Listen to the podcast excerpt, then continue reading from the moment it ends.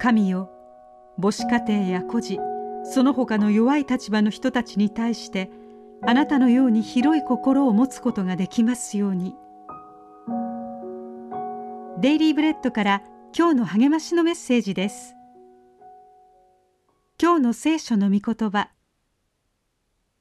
みなしごややもめのために裁きを行い気流者を愛してこれに食物と衣服を与えられる新明記十章十八節。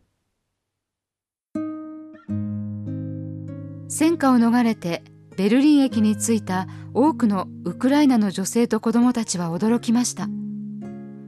あなたに避難場所を提供すると書いた紙を手に多くのドイツ人家族が待っていたのです。我が家は二人受け入れ可能。大部屋あります。なぜこんな親切をするのかと尋ねられた女性はナチスから逃げた母と同じような境遇の人を助けたいと答えました。神は母国を離れた人たちの世話をしなさいとイスラエル人に命じられました。それは神が孤児や家父外国人を守るお方だからです。神はあなた方もエジプトの地で気流の民だったからだと言われました。彼らは弱い立場に置かれた人の心情を知っているはずでした。共感を動機にということでした。しかし逆の一面もあります。ザレファテのヤモメは外国人エリアを家に迎え祝福されました。アブラハムが3人の見知らぬ人たちを客としてもてなし祝福されたように神はもてなす側をも祝福されます。知らない人を自宅に迎えるのは大変ですがあのドイツ人の家族たちは本当の受益者かもしれません。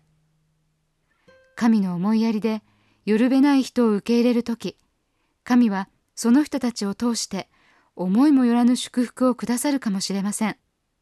今日の目想のヒント。なぜ神は家父や孤児難民たちに心を寄せられるのでしょう？あなたは今弱い立場の外国人にどのように好意を示せますか？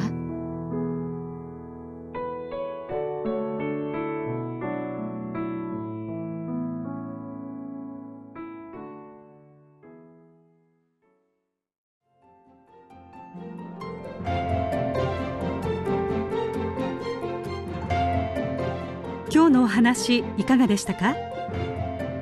心に留まったことを Facebook などでシェアしませんか？御言葉を分かち合い元気の輪を広げましょう太平洋放送協会の協力でデイリーブレッドがお送りしました。